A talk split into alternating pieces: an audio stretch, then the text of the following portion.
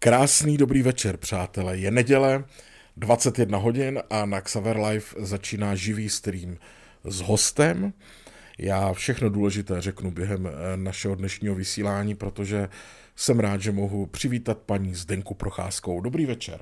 Dobrý večer, dobrý večer. Kdyby někdo náhodou nevěděl, tak paní Procházková je herecká legenda, eh, která svůj život vlastně ten, myslím, ten uh, pracovní život, protože předpokládám, že jste v penzi. dávno, K tomu se dávno, za chvilku tomu dostanu. Já jsem šla hned první den, kdy to bylo možné, jsem šla do penze. Ten pracovní život po jevištích mezi Německem, Českou republikou a Vídní. K tomu Ano, se prosím. dostaneme.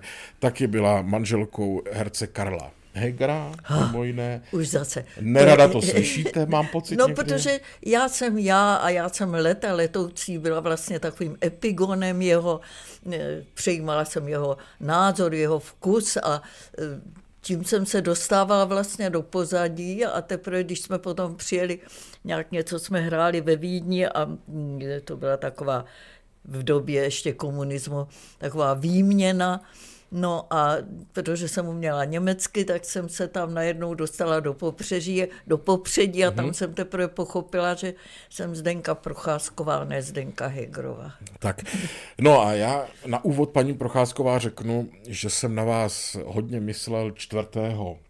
dubna. Čtvrtý, ano, čtvrtého čtvrtý. čtvrtého čtvrtý, protože, což bylo před pár dny, tři dny je to, a vy jste měla ten den krásné narozeniny. Já vím, že se to u dámy nesmí říkat, tak já bych... Ale proč ne? No 93, naopak já se tím chlubím. Podívejte se, nechtěla jsem mladá umřít, tak teď to musím to stáří snášet se všema těma Tak já bych vám chtěl popřát za sebe a za kolegy z XTV, abyste byla hodně zdravá, Je. abyste byla tak svěží, jak jste doposud, Děkuju. jakou Voňka. vás známe. Dokonce to voní. Dokonce to voní, to jsou, Jo. tomu se říká odborně živé květy. Krásně, No děkuji moc. Možná krát. bych je te- teď zatím dal tady panu kolegovi od Ano, techniky ano, a on vám to- je potom... Tak, co se vlastně přeje? Děkuji moc, děkuji. Zdraví, to se že? mě překvapilo. Zdraví je štěstí a tak, ale je to krásný věk a já možná na úvod položím nepatřičnou otázku. Jako. Co si myslíte o stáří? O čem? O stáří. Je to... No, co si myslím o stáří? Je O stáří hezké- já si hezké. moc toho nemyslím. Víte, ono je to tak, že mm, člověk, eh, když je mladý, tak na to moc nemyslí a vůbec si to nedovede představit, že bude starý. Pak, když stárne a má takovou kolegyni, jako byla Květuška Fialová, tak si myslí, že to stáří je ohromný. No jenom, že pak, když se to stáří do, dostaví, tak vidí, že to není tak. Ale když člověk nechce mladý umřít, tak potom, jak jsem už řekla, tak musí všechno snášet, co přichází. A když ráno vstáváte a nic vás nebolí, tak jste mrtvej. takže, musíte, takže musíte všechny ty drobnosti, které vás čekají a třeba kolhám teďka, no je to hrozný, ale eh, já už jsem si na to zvykla, že čím jsem starší, že budu větší mrzáček. A důležité je, že ještě můžu pracovat. A to dělám. A hrozně ráda, protože pro mě je práce mít dítě. Já jsem bohužel děti neměla a eh, ani nemám teďka skoro žádný příbuzný, jsou nějaký bratranci, sestřenice, některý v zahraničí, některý tady a No, zkrátka dobře, bydlím sama, jsem sama a pro mě to, když můžu pracovat, tak, tak je to, mývala jsem pejsky, víte, pejsku do dnešního dne mám hrozně ráda psy a věnovala jsem jim veškerou svou lásku, no a teďka už musím věnovat tu lásku jenom té práci, Rozumím. televizi a rozhlasu. Paní Procházková, ten váš umělecký život, který teda samozřejmě trvá, když se podíváte zpět v tom krásném věku, tak co vlastně bylo to nejhezčí? Který ten úsek byl nejzajímavější? Teď, teď je to nejkrásnější. Ale no samozřejmě, protože teďka člověk už o tom eh, v životě hledá, co sví. Podívejte, když člověk je mladý, tak má před sebou budoucnost, ale neví, co se stane, neví, jak to půjde. A u, u každého člověka je to takový nahoru dolů, nahoru dolů. No a dneska, když je člověk starý, tak už ví všecko, jak to bylo a má té budoucnosti už jenom kousek a to je hrozně prýma, protože už se může těšit jenom na to, že tedy si lehne a umře. Proč jste vlastně odešla eh, z České republiky v jisté chvíli? A to bylo takový. Eh, my jsme hráli s Karlem Högerem takovou krásnou hru, která se jmenovala Drahý lhář. A byla to hra z dopisů G.B. Shaw a paní Petry Campbellové, což byla veliká anglická herečka. A mezi těmi dvěma bylo takové zvláštní, latentní, eh, skoro bych řekla milostné přátelství, které samozřejmě, děkuji, které samozřejmě eh, bylo platonické, ale oni si 50 let psali a ty dopisy si oba dva schovávali. To, že ona schovávala Šohovi dopisy, to si myslím, že je eh, jaksi normální, ale to, že si schovával on její dopisy, je vidět, že měl k ní veliký vztah. No a po jejich smrti potom dcera té paní Campbellové to vzala vydala ty dopisy a e, Jerome Kilty, to byl americký manažer a já nevím, co všechno, producent a herec a režisér. A ten tu knihu vzal, to je takhle, já jsem ji měla, teď už ji nemám, takhle tlustá kniha a vzal to a z toho udělal hru právě o dvou lidech, která se hrála po celém světě, no a my jsme to tady hráli s Hegerem a byli jsme v rámci jakési výměny tenkrát ve Vídni. A tam jsme tu hru hráli a měli jsme tedy obrovský úspěch. A protože já jsem uměla německy, tak eh, všechny interviewy a eh, no zkrátka dobře kolem mě byl větší cvedlikot než kolem toho Karlíka. A tam přicházely nabídky z různých divadel. Já jsem tenkrát samozřejmě všechno musela odmítat, protože eh, já jsem jedináček byla a nemohla jsem opustit svých rodiče, abych tam byla musela zůstat, byla bych musela emigrovat a to jsem těm rodičům nemohla udělat, protože jsem ještě tak křesťansky vychovaná, cti otce svého a matku svou. Bylo v mé generaci takový samozřejmě. No, takže jsem se vrátila do Prahy, ale tenkrát se tady hrála taková hra, respektive monolog, který se jmenoval Jean a já a od francouzského autora André Guelmy. A to jsem si říkala, kdyby se to přeložilo do Němčiny, tak to bych mohla docela dobře hrát. A já se zeptám na Prahu koncertu, jestli by mi to povolili. No, takže jsem to nechala přeložit a oni mě to skutečně tedy povolili, protože z toho měli samozřejmě nějaký no tak co? Valuty. Nějaký bakšiš. Bakšiš. A mm, já jsem se to naučila, no a přihlásila jsem se jednomu divadílku, to bylo malý divadlo, který dnes už neexistuje, v Anagase ve Vídni, teďka je tam muzeum hudby. No a tam jsem to hrála, nejdřív ten pan, jmenoval se Pikl, já myslím, že ještě žije. Eh, ten eh, ředitel toho. To bylo totiž divadlo, který nemělo vlastní ensemble, eh, nýbrž tam eh, se vždy ze severní Itálie, kde se hrálo německy, z Německa, z různých divadel, i z východního Německa, se brala taková malá představení, která měla úspěch, no a oni to tam dávali. A teďka on mě tedy nabídl, že cokoliv bych německy mohla, já jsem to udělala s tím žádným. On nejdřív říkal, ježiš, monolog. Paní Procházka, to je vyloučený, ve Vídni na monolog nám nikdo nepůjde. Já jsem říkala, helejte, vy jste řekl, ať přijdu s čímkoliv. Já jsem to nechala za svý peníze přeložit. A teď mě nenecháte to hrát. Říkám, tak dobře, jak to uděláme. No. Dáme to do novin, udělám vám trochu reklamu, a, ale víc jak týden to nebudeme hrát s tím, co jak si musíte smířit. Já jsem řekla, se s tím smiřuju, no a hrála jsem to pak denně tři měsíce Potom jsem musela nějak do Prahy, přes ten Pragu koncert teda a pak jsem musela něco hrát v Praze a pak jsem to hrála další měsíc a pak přišel Burgtheater, že mě nabídli takový turné, s nejlepšími, musím říct, herci byla Helene Týmik, to byla žena Reinhardtová a Meinrad, to byl držitel Iflandova prstenu, ale vy nevíte, co to byl Iflandův prsten. No, Iflandův... Teď už se úplně ztrácím. Iflandův prsten nevím, co je. No právě, já už vám to vysvětlím.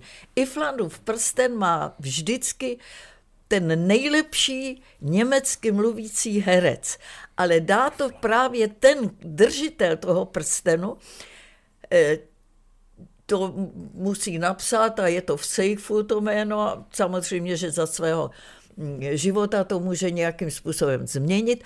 No a zkrátka a dobře je to potom předaný, když ten zemře nebo tak, tak je to předaný tomu dalšímu. No a ten pan Meinrad, a když to je německy, Mein eh, je můj a rád je moje rada. Mein rád je moje rada, je překlad toho Meinrad. No a mm, zkrátka dobře, co se vykládá, no jestli je to pravda. Před ním to měl Karl Kraus, to byl vynikající herec, a když ležel na smrtelné posteli, to ještě nebylo právě po této historce pak se muselo hned, jakmile ten člověk ten prsten dostal, dát do sejfu jméno toho následovníka. To ještě Takhle. nebylo.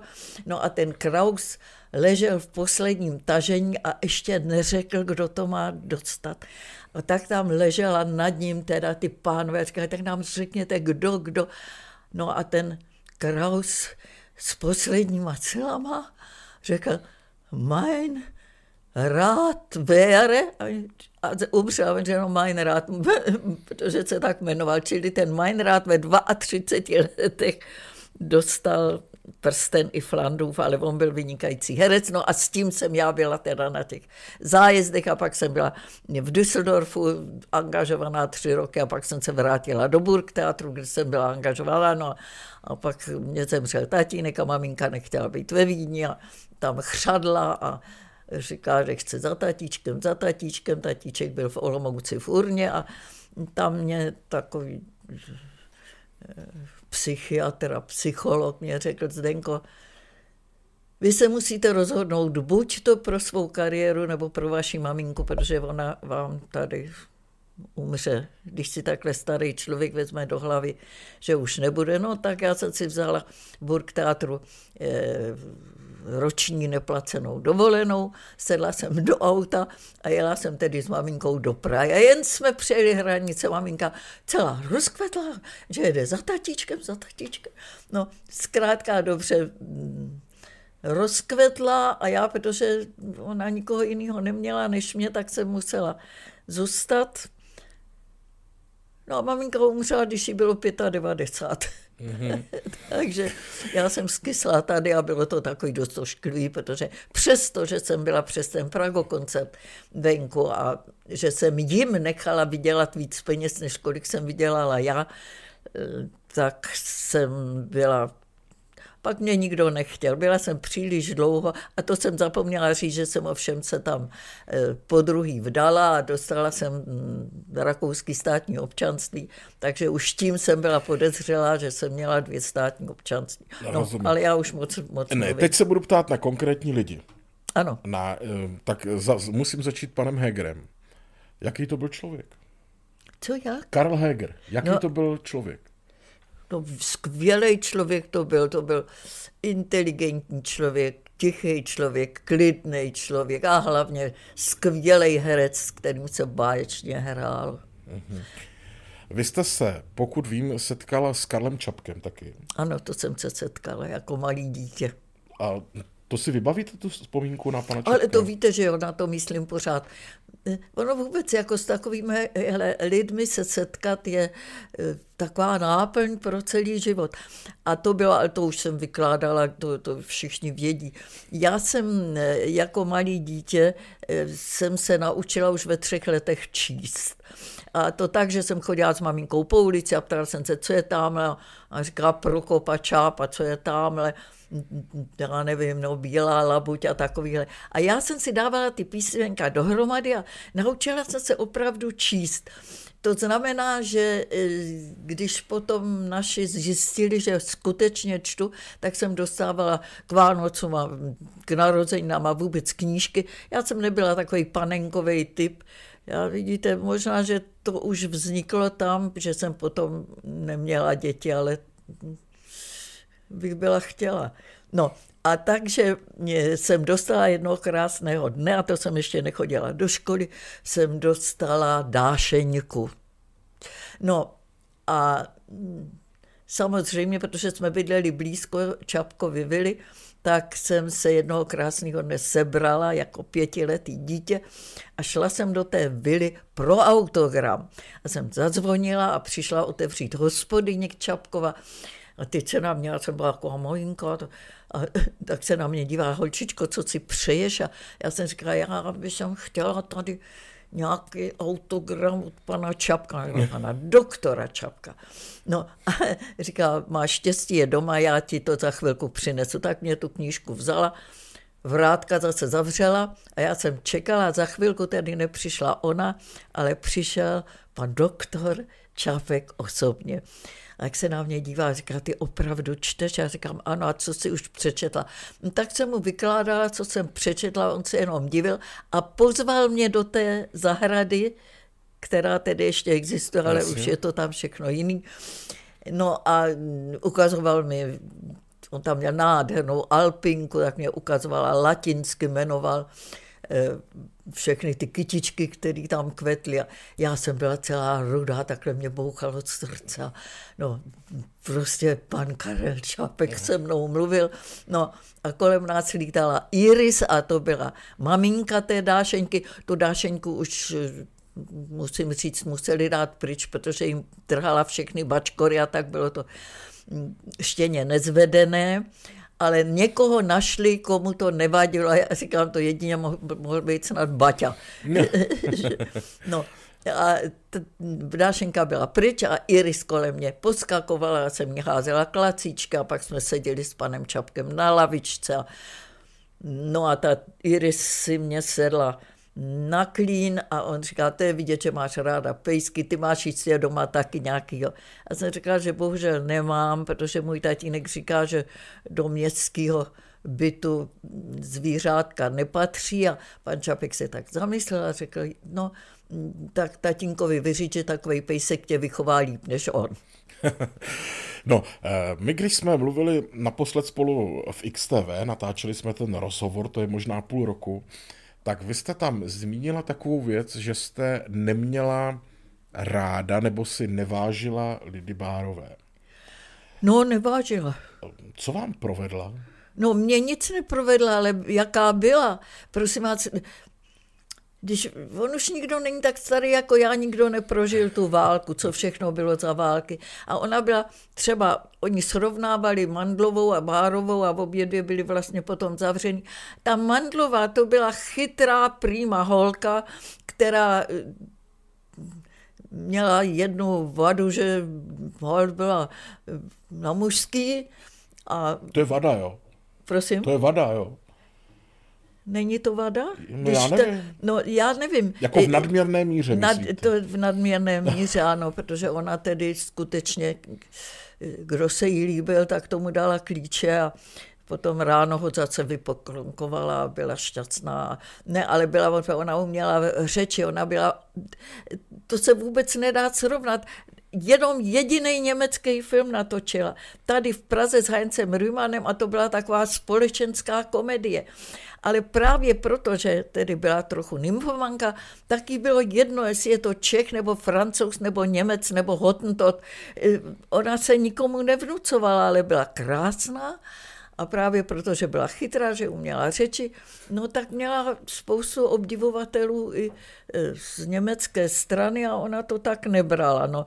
Takže potom z toho měla potíže. Zatímco ta Bárová, ta naprosto vědomně se šplhala tedy nahoru až k tomu Goebbelsovi a No nic, no a nebyla taky, ta Mandlová byla daleko lepší herečka. Bárová byla krásná. Bárová byla opravdu překrásná, i když dneska, ono se to víte, tak mění. Ta krása, když srovnáte třeba, já nevím, když jsi byla Greta Garbo, to už si nepamatujete, vy jste mladý. Pamatuju, vyznám z obrázku. Jo, no a třeba vedle toho, vedle toho Bridget Bardot, no, tak úplně někdo jiný. A v té době byla ta Garbo byla ta nejkrásnější a pak byla ta Bridget Bardot nejkrásnější. No a takhle, čili já si myslím, že mm, Lída Bárová byla nejkrásnější v té své době a možná, že dneska člověk neví, že by ani neuspěla. Mm-hmm. A mimochodem, a co jí teda máte za zlý? Že byla kariéristka, nebo že byla hloupá, nebo... Ale ne, no ona to... byla trochu hloupá, prej, já nevím. Já jsem ji sice poznala, poznala jsem ji na narozeninách Nataši Golové, 32. narozeninách, kde ona, eh, Nataša tedy zvala kde koho a tam právě jsem se seznámila s Lubou Hermanovou a s tou eh, Mandlovou a eh, se Sváťou Benešem a s Raulem Skránilem a no, s těma VIP tehdejší doby. A byla tam taky Bárová a to už bylo v době, kdy se teda vrátila. A to je taky hrůza, že ona vykládala, jak nemohla, jak nikdo. Teď ona točila pak, když se vrátila. A dokonce byla tak zabezpečená, že ji museli vzít v Národním divadle jí, která v životě tenkrát ještě nehrála divadlo, museli ji angažovat v Národním divadle a protože to bylo to směrné číslo a oni měli plno, čili aby ji mohli angažovat, tak vyhodili Olgu Scheinflugovou.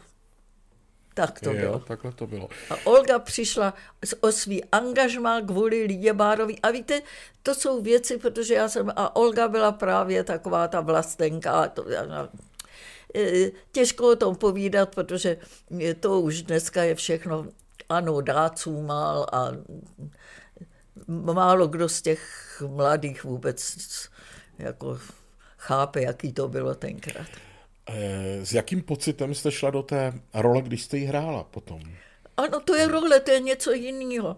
To, to ne, to, jak, s jakým pocitem, já jsem neměla vůbec žádný pocit. No, ale jsem... počkejte, vy herci přece se vžíváte do té osoby ano, a studujete vžíváte. ji. A... Ne, ne, ne, ne. Tohle to, podívejte se, kdo udělal opravdu dokument o Bárové byla paní Třeštíková, udělala ho výborně. Zatímco když je to hraný film, tak to nikdy není úplně podle skutečnosti. To musí mít ten oblouk, to napětí a tak, čili tam se přidává, ubírá a tak. Čili já jsem to brala opravdu eh, jako scénář, jako roli a bylo mi úplně jedno, jestli je to Lída Bárová nebo hm, Aneška Hrůzová. Dobře, a když jste působila v Německu, eh, potkala jste se eh, někdy s tím Frelichem? Ten... S Gustavem Frelichem jsem se nepotkala, ne. Ne, Což nikdy. taky byla jako zajímavá jako figura a v tom Německu on byl prý velmi slavný. Gustav no velice, velice. On době. dělal, to byl takový první milovník filmový. No a že ta Lída jako se na něj pověsila, protože věděla, on jí taky pomáhal, to bylo ještě předtím, byl jsem. Jenomže on se nechtěl rozvíst, protože jeho žena byla židovka a žila v Maďarsku. A on se bál, aby mm, nějak nebyla potom stíhaná, že jo, takhle, když měla křesťanského muže, tak byl, byla chráněna. No a takže Lída viděla, že ho za muže nedostane a nějak vedle nich blízko bydlel ten Goebbels a ten se do, ten se do ní zamiloval. To byla, opr- to byla opravdová láska. Opravdová láska. Jo. A komu lze vyčítat opravdovou lásku? Že? To ne, to nedá. No, on byl chudák.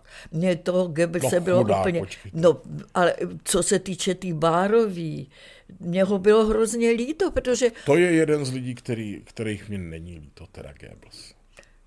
Když vezmete jenom ten jeho vztah k té Bárový, to, že to byl vrah a toto je pravda, ale teď on chtěl, on prosil toho eh, Hitlera, aby se mohl rozvíst kvůli té lidušce a že by šel jako velvyslanec do Japonska, protože tenkrát Japonsko, že bylo spojený, to taky vyhlásilo válku.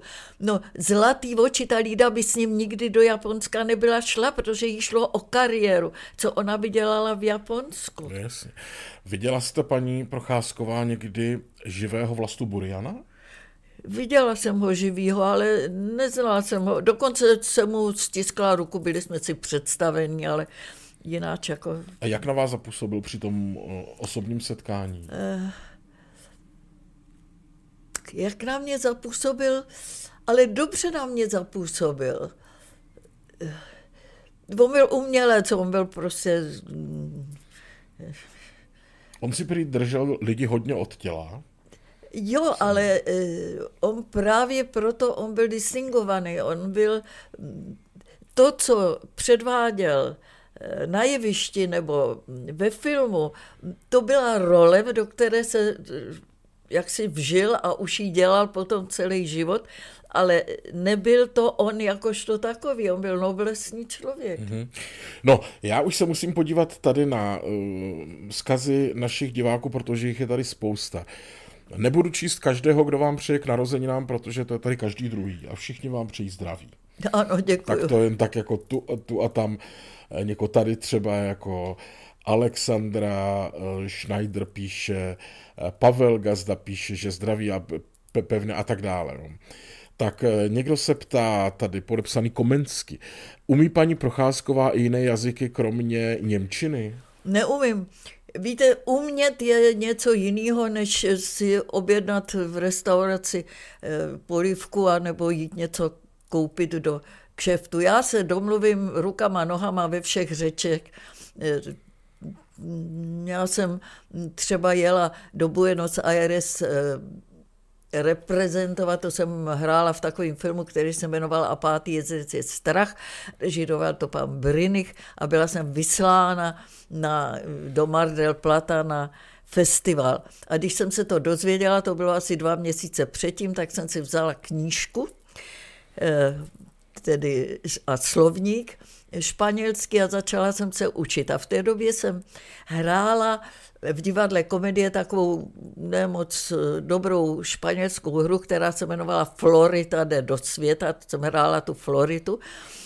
No a tak jsem potom toho překladatele té hry jsem pozvala na kafe a říkala jsem, že bych chtěla jak si zjistit, do jaké míry rozumím nebo umím španělsky. No on tomu nevěřil, že za dva měsíce jsem se naučila natolik španělsky, že jsem se dohovořila.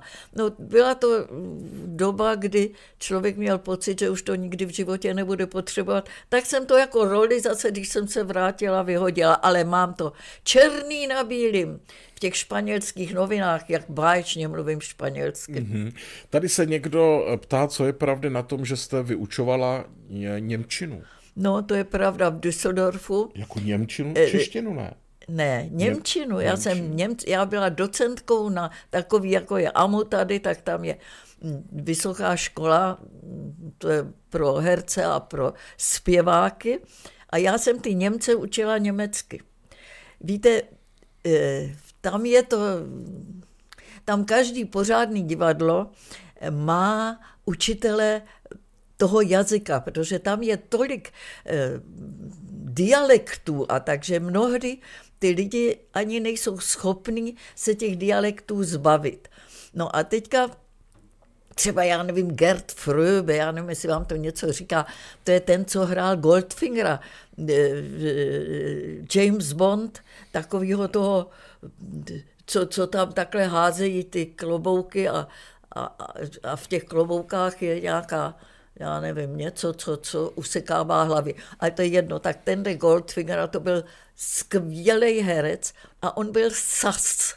A on se té saštiny, přestože se učil, on se toho nemohl zbavit. A představte si, a to se mi zdá strašně přehnaný, protože on byl predestinovaný k tomu, aby hráli krále Líra nebo takový. Ne, on nikdy nemohl hrát e, nějakého jako eh, v Shakespeareovi nebo zkrátka a dobře byl eh, jenom obsazován do takových eh, lehkých konverzaček a tak, protože tam to nevadilo. A byla to škoda, myslím, že on tím velice trpěl. A toho jsem poznal, protože on, byl, on měl několik manželek a ta jedna manželka byla nějaká Tatiana Ivánov a s tou jsem byla v angažmá v Düsseldorfu. Jo, takhle. Takže vy jste vlastně mimo jiné ještě učitelka Němčiny. No a to jsem, tam jsem učila. A to bylo právě to, že oni mě, oni hledali někoho, protože ta eh, se někam odstěhovala, eh, ta, co to učila předtím. A slyšeli mě na jevišti, já jsem tam byla v angažma a říkali, to je ona. Protože já mám takovou tu čistou Němčinu, opravdu Bühnensprache a tak jsem je učila. A ze začátku jako Češka tam přišla, tak ty študáci byli takový divný. Někteří tam přišli jenom proto, abych se jim tam podepsala. No ale potom jako zjistili, že to umím, že je umím dřít a oni měli úspěch pak s tou řečí, no. Já Dva pře- roky jsem tam učil. Přemýšlím, paní Procházková, že vás vyzkouším s tou Němčinou. No. Ale já umím jenom, jenom Morgen, Morgen, nur nicht heute. Sagen morgen, alle morgen faulen nicht, ja, ja. Leute. Morgen, morgen, nur nicht heute, sagen alle faulen Leute. Zítra, zítra, jen ne dnes. Ano, jenom ne dnes, říkají všichni líní lidi. Jo, to já často použil, se mě týká, víte. A ještě eh, mě nedávno někdo říkal, že málo kdo z překladatelů do, do Němčiny ví, eh, co to je, eh, nebo jak se řekne polevka z volské oháňky. To já nevím taky. Ochsenschwanzsuppe. To je možný, já ani nevím, co je, to, to je přesný překlad, ale já musím říct, že ani nevím, jestli jsem kdy takovou polivku jedla, protože pro mě volská oháňka je taky něco, co to, takovou oháňku nezná. To se dělá. A víte, přeložila byste držkovou polívku? Držková polívka, držčková. Kutlflek. Super. Máte pravdu. Už vás nebudu zkoušet, vidím že, vidím, že to ovládáte. A vy jste teda ten člověk, vlastně ta osoba, která se umí za, prázdniny naučit jazyk, jestli tomu dobře rozumím. Tak, no, aby se s ním domluvil. Neumím jo domluvit a já jsem se třeba v té španělštině jsem se učila takový přísloví nebo tak a to, když člověk potom řekl, tak kaže, kaže že umí, umí, tak tím pádem jsem získala takový nějaký mm, nimbus, že nějaká herečka z východu ještě umí taky trochu španělsky, no neumím. To spíš anglicky se tedy dohovořím. A španělsky pasopor aki? Víte, co znamená? Aki dneska, aki je tady. Ale je aká... Pasopor aki. aki. Por pro... Šel jsem tudy. Jak? Šel jsem tudy. Zní to, ten citát. Jo, no vidíte to. To je dobrý. To, to je líp, než já, já už si nic nepamatuju. já, já, jenom vím, já jenom vím, že je, jsem se musela tam, třeba ve Španělsku, ty dvě L se vyslovují jako L a tam se to vyslovuje jako Ž. Třeba mantequilla, to je máslo, a tam se to vyslovuje mantequíža.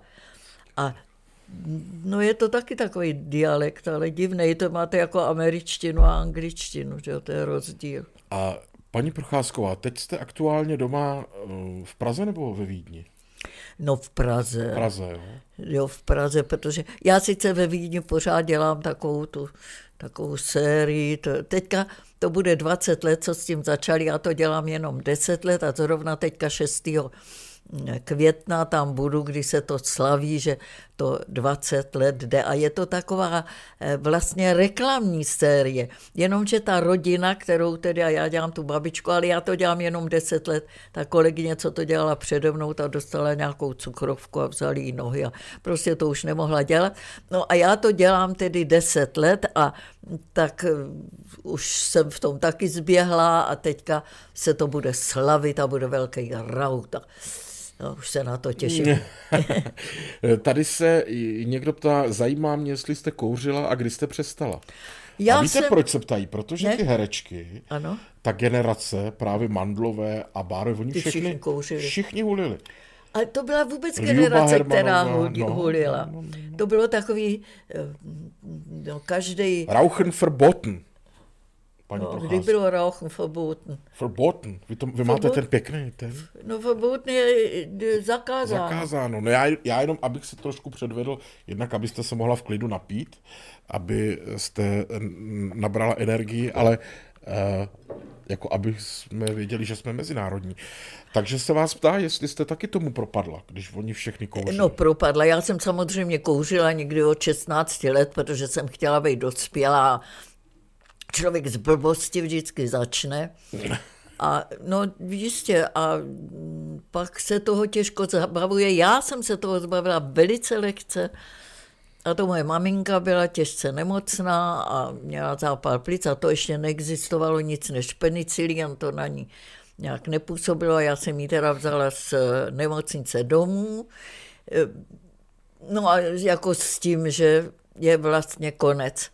A my jsme měli takový byt, nebo my, ona, když se vešlo, byla taková velká přeci, tady byl jeden pokoj, tady byl jeden pokoj a tady taková dlouhá chodba, která končila kuchyní a tady byla špíš a, a koupelná, klozet a pokojíček pro služku. A já jsem tam v té kuchyni eh, s přivotevřeným okně kouřila. No a jednoho krásného dne jsem tedy dokouřila cigaretu a šla jsem se podívat na tu maminku a ta maminka tam tak ležela. Já jsem nevěděla, jestli dýchá nebo nedýchá. Jsem měla strašný strach, protože, no vidíte, mě, teďka ještě mě běhá kůže... Uh, Mráz? Já už jsem blbá, prostě potěla. A, a takhle jsem se nad ní schýbla přibližovala jsem se k ní a ona udělala prostě cítila ten kouř, ten kouř ze mě.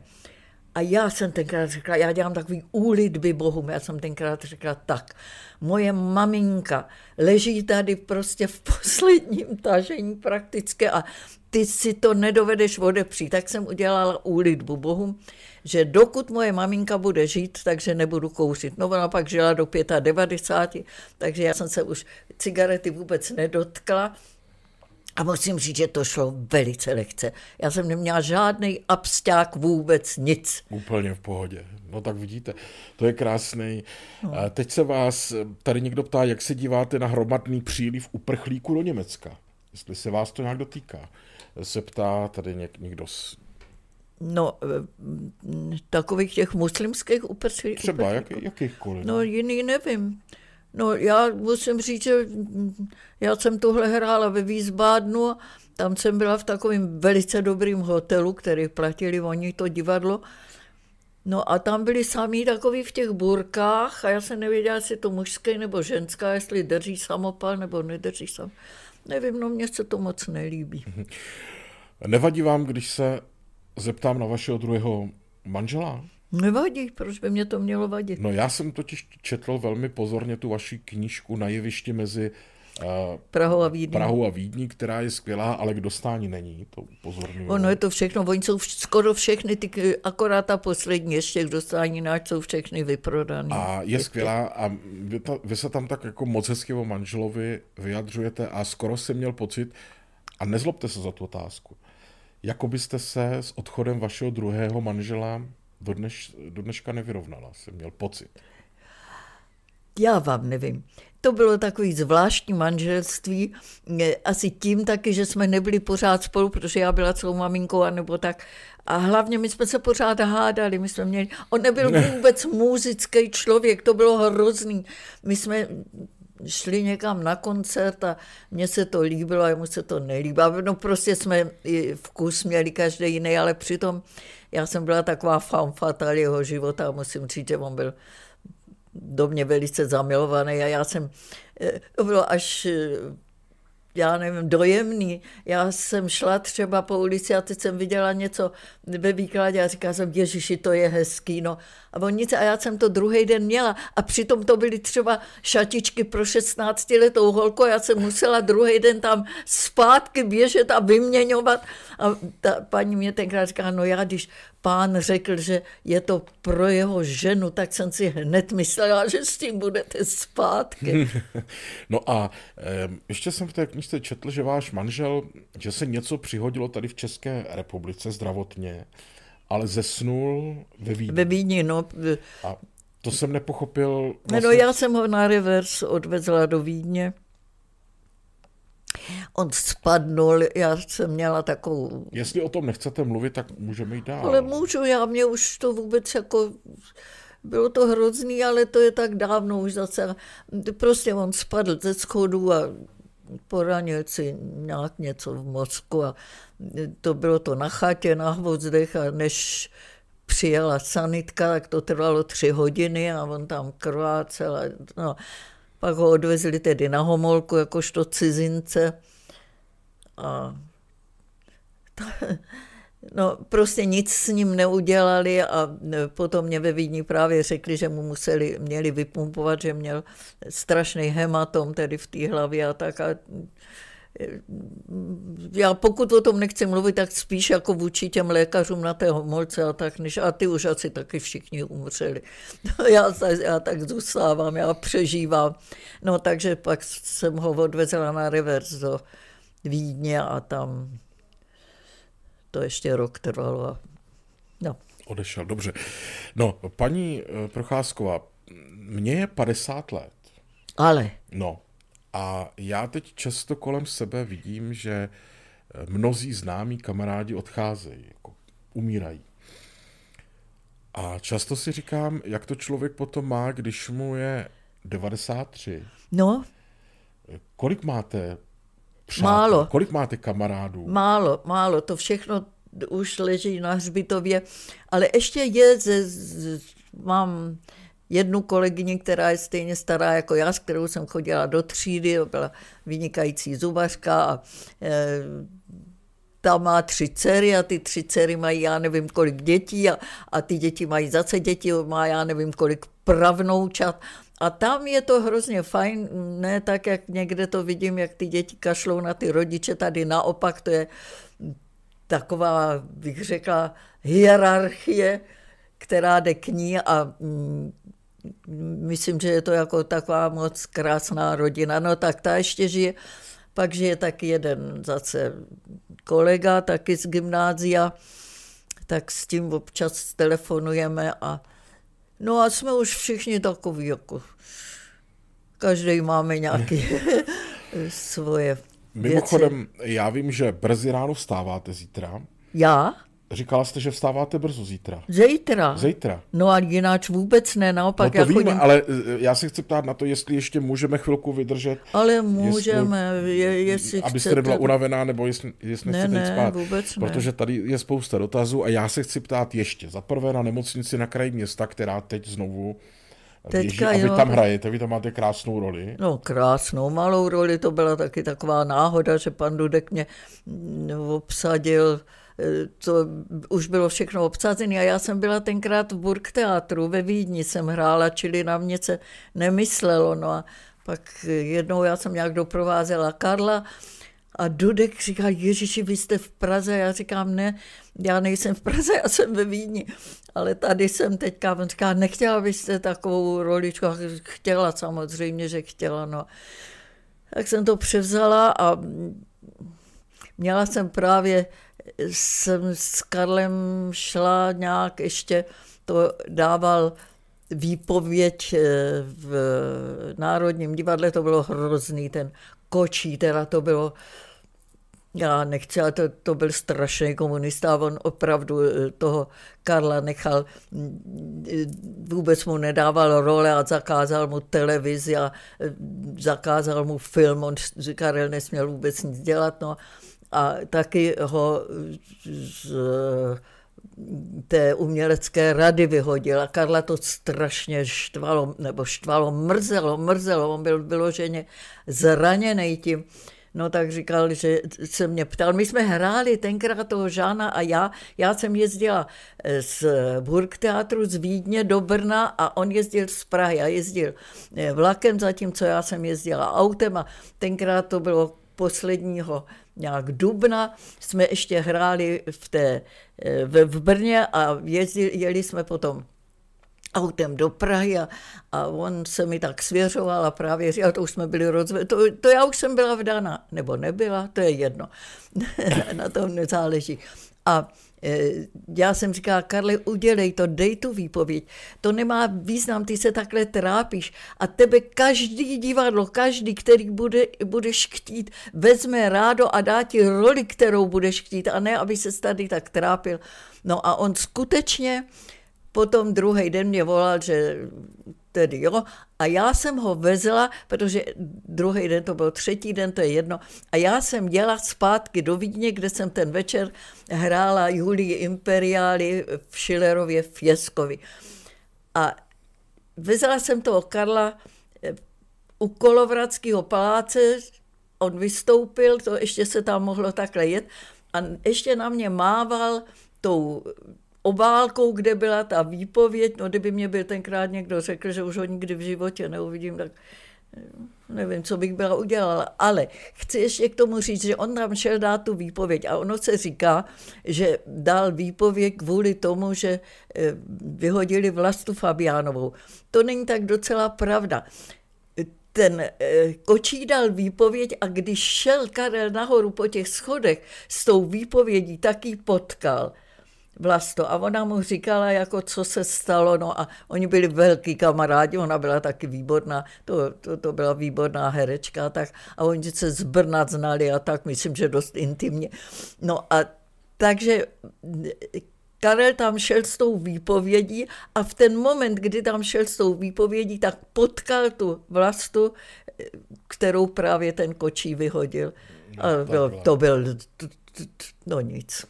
Ještě mě napadá, když vy jste strávila tolik času ve Vídni, No. A tam žil Hugo Haas ve Vídni. Ano jo, Hugo Haas. setkali jste se někdy, setkávali jste Ale se? no velice jste? často. Jo? No, no, on bydlel takhle hned vedle opery. Jsem doma a díval se na e, střechu opery a byl tam sám a měl psa do douška, to byl velký bílej pudl bylo mu 12 let, když Hádze eh, zemřel a Bibi ho pak nechala uspat. Jeho, Bibi byla jeho žena, s kterou ale byl rozvedený a ona se ale o něj starala. Ona prostě prala, žehlila všecko. On byl, eh, on se díval na svoje staré filmy. On už v té Vídni vlastně živořil, bych řekla. On byl takový, On se taky všeho, on, on se všeho bál a tak. On, když byl v té Praze, tak ho to sice strašně těšilo, ale to mě říkal, on se třásl po celém těle, jestli ho pustějí zpátky. On se hrozně bál a na druhé straně byl strašně šťastný, když viděl, jak kolem něj všichni ti herci a jak jsou šťastní, že ho vidí. No ale pak jako si oddych, když byl zase ve Vídni, v tom svém bytě a říkal, už tam nepojedu, to je, moje srdce by to nevydrželo. No. A to je zajímavé, že člověk, který tady zažil takovou slávu v té době a vydržel to v té Vídni, víte, že se třeba nechtěl vrátit, jako natrvalo. No to v, v, on v žádném případě, jako to, já nevím, no, co by tady byl dělal, ty komunisti by ho byli určitě nějakým způsobem já nevím, šikanovali při nejmenší. A byla jste někdy u něj doma? No několikrát, no moc často. Jako... My jsme se, a on byl, on měl těžký astma a on už nechodil skoro vůbec do divadla. A když tak do lože, a já když jsem tam hrála, a to bylo, myslím, jsem hrála Julie, ty jsi kouzelná, a on říká, já bych na to rád šel, ale já nemůžu, já nemůžu do douška nechat Představte si, že on s tím psem, já jsem pro něj objednala loži a on šel s tím psem do lože a díval se se psem na mě na jeviště. Nechtěl, to zvíře pro něj znamenalo strašně no tak moc. on byl i režisér. Ano, ano. To znamená, že on vám třeba musel dát nějakou, nějaké hodnocení po tom představení nebo něco, ne? Ptala on jste se ho, to, jaká on byl hodný, no takže jsem byla ohromná, ale to se tomu se nemusí věřit. Že? Já jsem měla ovšem báječní kritiky, tak já. To, to je něco jiného. Ale on, on by, myslím, nebyl mi nikdy řekl, tak no tohle se mi nelíbilo, nebo myslím, že ne, že ne. Vy jste říkala, že se díval na svoje filmy. Ano, díval se, díval se, ale víte, to je, Karel se taky díval, my jsme měli šestnáctku, promítačku a Karel se taky díval na svoje filmy. Jako Karel ale... Heger. aby jsme... Tady, tady, no. tady. Ježiši, já přeskakuju z jednoho... Ne, v pohodě, ne, já se ptám, jestli Karel Heger myslí. Karel Heger, ano, Karel Heger. A mm, tak se díval a musím říct, ten se na to díval kriticky. Ten k tomu, co viděl, tak vždycky dělal poznámku, tady to není a tady mě to ustřihli. A, protože to je to hrozný, že herec, který eh, filmuje, tak vlastně, já nevím, někdy začíná koncem a pak prostředkem a nakonec začátkem a nikdy neví, co z toho vzejde, protože tam má velkou moc ten střihač. No, jasně který tohle ustřihne a tamhle to a dává to dohromady.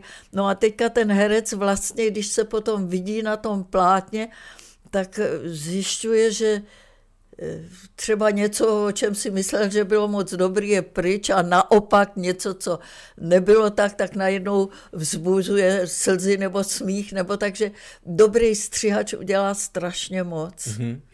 No a ještě mi řekněte, s Oldřichem Novým jste se potkala? No s tím jsem přece hrál a Julie, ty si kouzelná. Chci, abyste vyprávěla. Ta, no tady jsem, tady jsem to hrála teda na fidlovačce a pak a to je taky takový, eh, já jsem v té době, když jsem to měla hrát teda ve Vídni, eh, německy, tak jsem dostala ze Saarbrückenu z televize nabídku, abych tam hrála takovou lásku, matku, kohou, od koho ta taková láska, tak tu matku, to je hezká role. A teď to bylo ve stejné době, kdy jsem měla zkoušet ta Julie, ty si kouzelná. A já jsem věděla, že nový, když se dozvěděl, že to tam mám hrát, by byl býval, nevím, on by za to snad byl býval zaplatil, kdyby to tam byl mohl režírovat. A já jsem to, Márik se jmenoval ten, mm, on byl režisér, ale on byl ředitel toho divadla. A já jsem věděla, že jediná možnost je, aby to tedy režíroval ten Oldřich Nový a že ten mě nechá zkoušet v tom Saarbrückenu.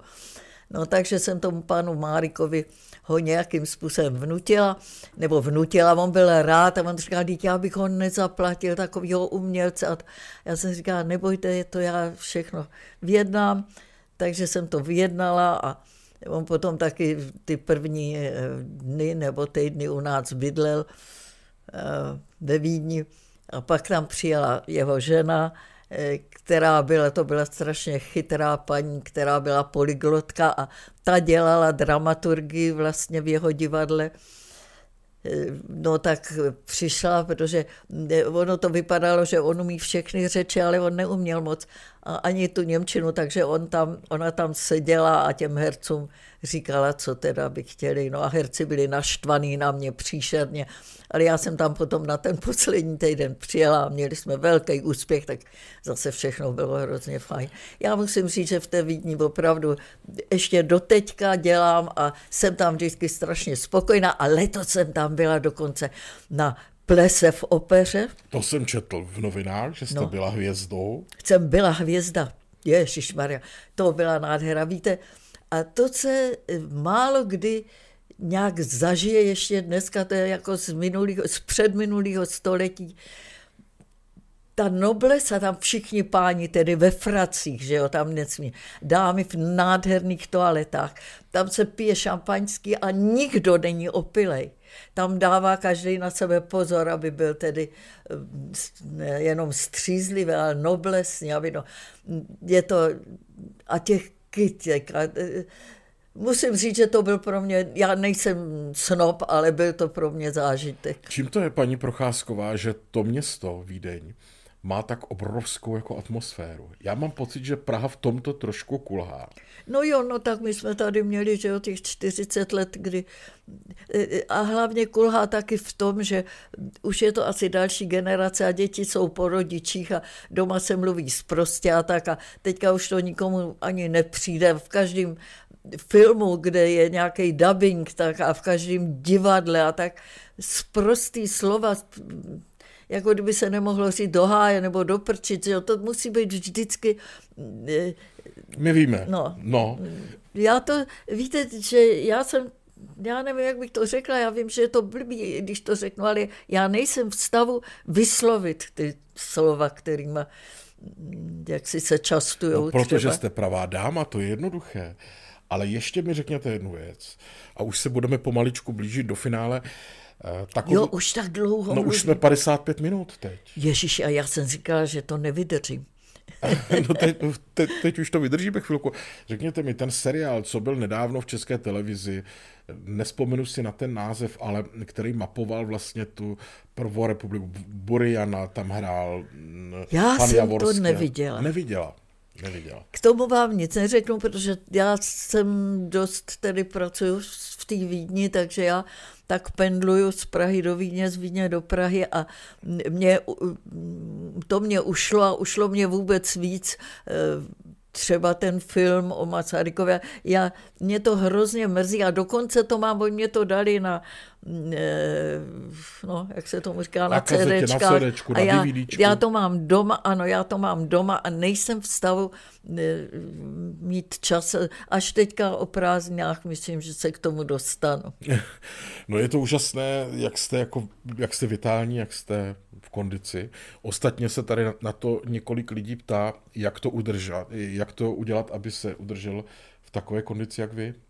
Co Ale já ani nejsem v kondici, to všechno vypadá, víte.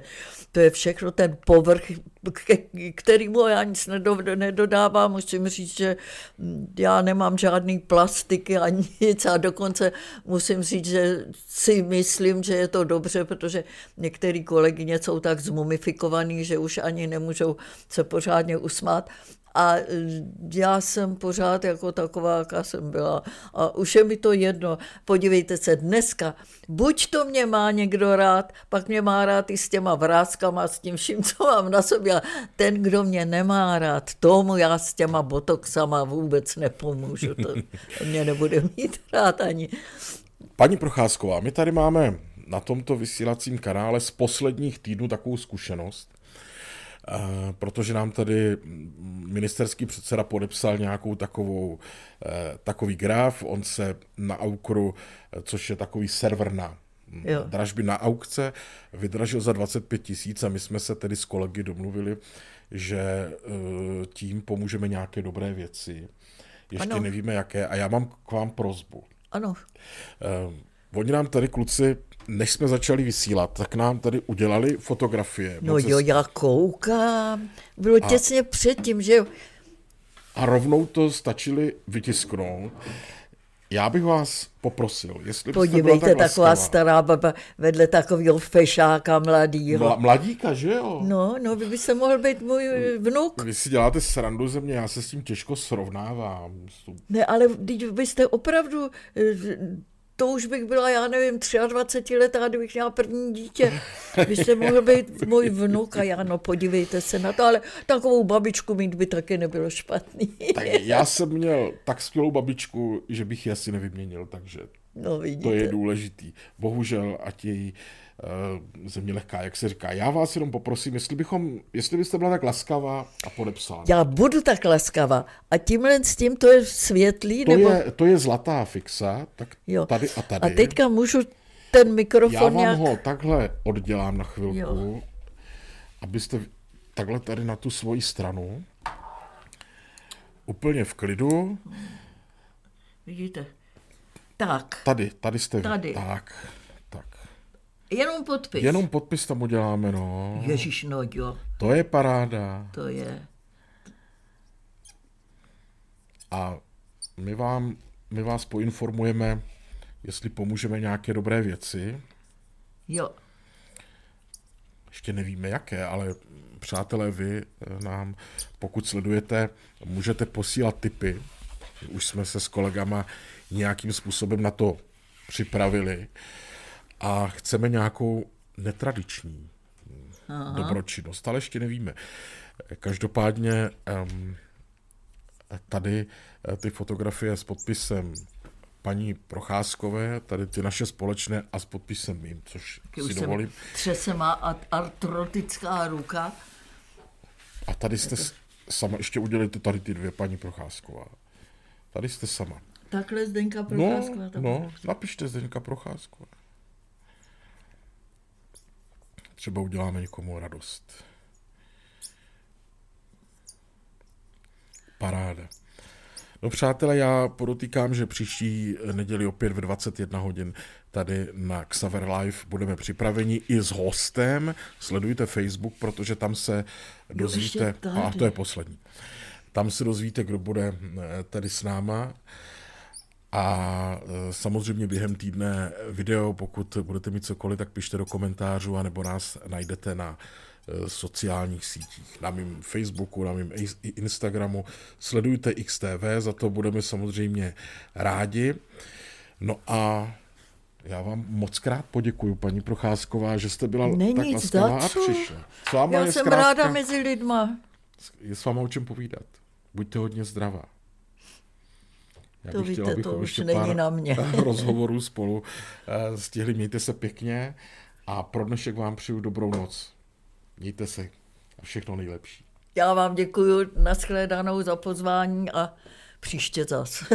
Přátelé, mějte se hezky a pro dnešek máme poslední dvě slova. Dobrou noc.